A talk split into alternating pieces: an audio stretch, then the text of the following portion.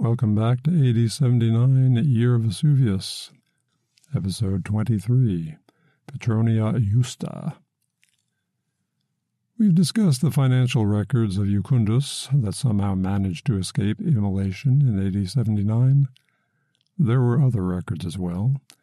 Legal records in this case, 18 wax tablets involving one case, testimony of witnesses regarding patrimony and inheritance, and, this being the olden days, a matter of having been born free or born a slave. It's complicated, as matters involving lawyers and the law tend to be.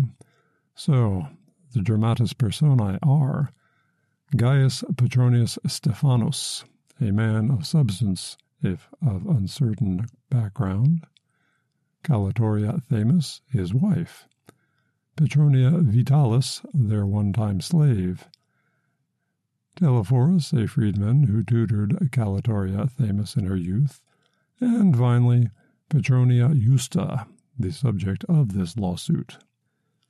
The setting the so called House of the Bicentenary in Herculaneum, so called because it was uncovered on the 200th anniversary of the beginning of the excavations.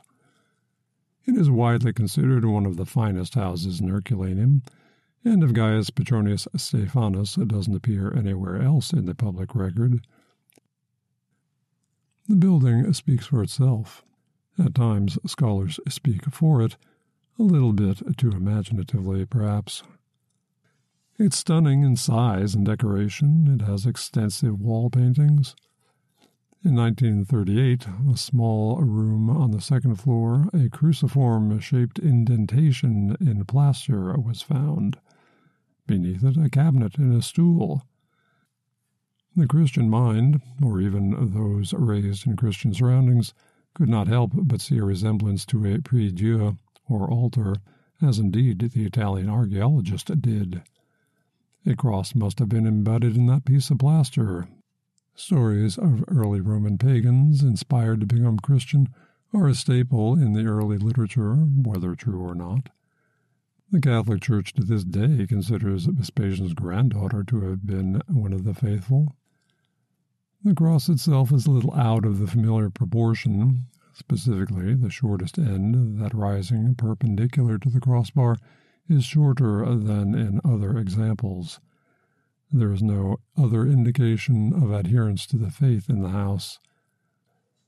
The cabinet contained not religious paraphernalia, but two lamps, a small wooden cup suitable for shaking dice, and one six sided die, with one to six dimples gouged out of the cube.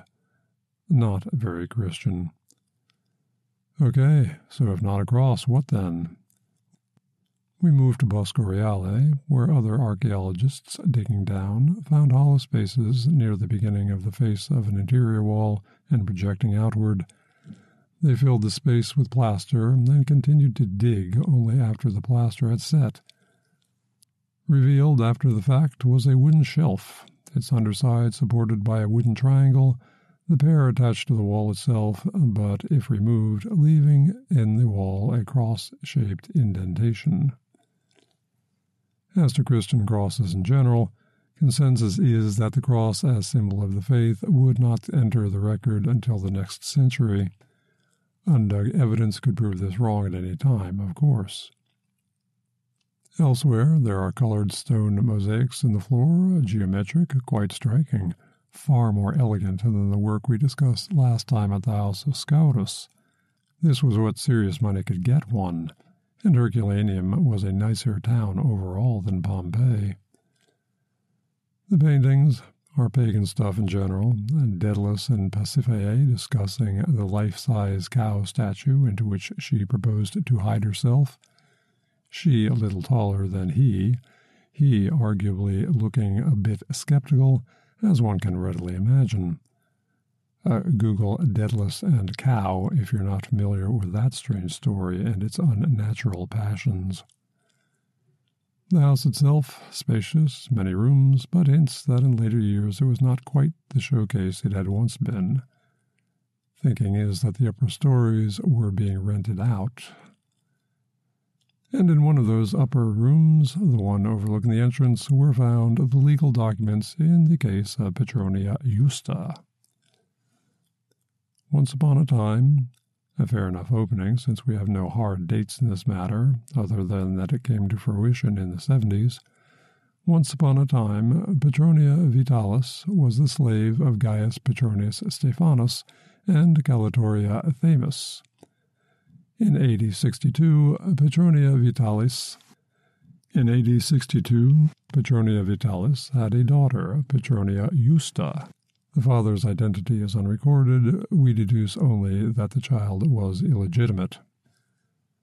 At some point, Petronia Vitalis was manumitted, and for reasons unknown, departed the household to make her own way in the world, in parts and ways unknown.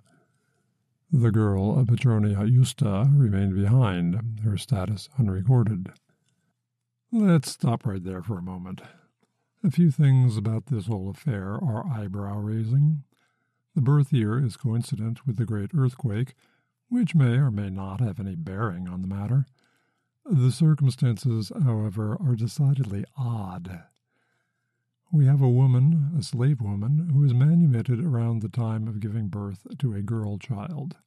A manumitted note, not sold. Why? And why was the child, who seems to have been born free, left behind at the house? Was that intended as a short term thing until the mother could get herself settled? Were there plans in place for the child's future at that time?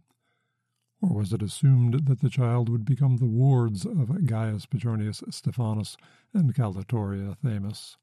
It's possible. They could have been a childless couple wanting a child. Would a girl child of an ex slave warrant bureaucratic paperwork? There seems no attempt to pretend that Justa was anyone else's child than Petronia Vitalis's. Herculaneum being the small town that it is, that kind of subterfuge would never have worked anyway. Time passed, and one day Telephorus, well known to the household for having been the tutor to Calatoria Themis, appeared on the doorstep. Petronia Vitalis had done well as a freedwoman, and wished to have her daughter restored to her. It did not happen. Petronia Vitalis went to law. The case was settled with Petronia Justa allowed to return to her mother, but only on the payment of a certain sum by Petronia Vitalis to Gaius Petronius Stephanus for the expenses of raising the young Petronia Justa.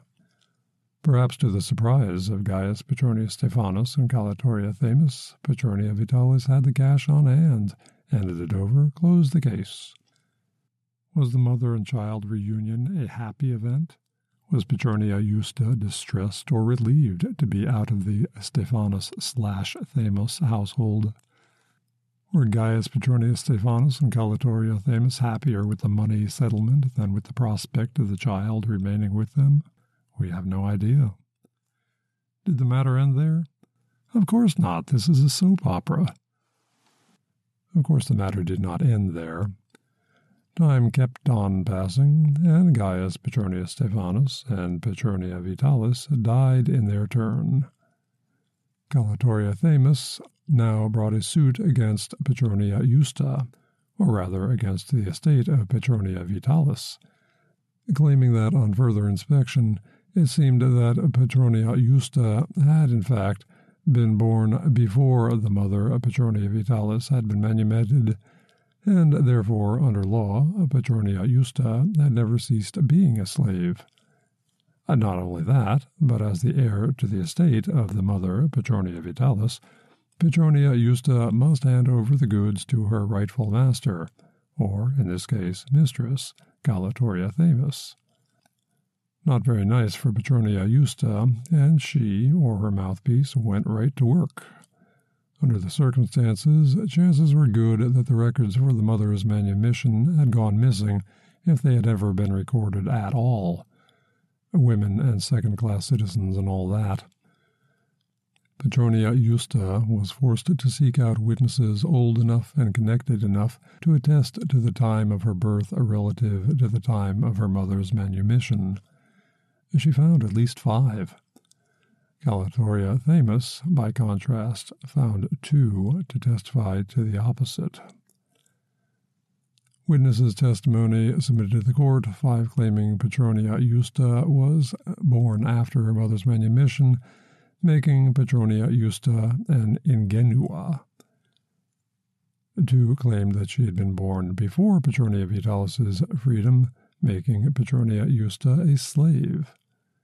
Sounds like a slam dunk, but lawyers have their livings to make, so.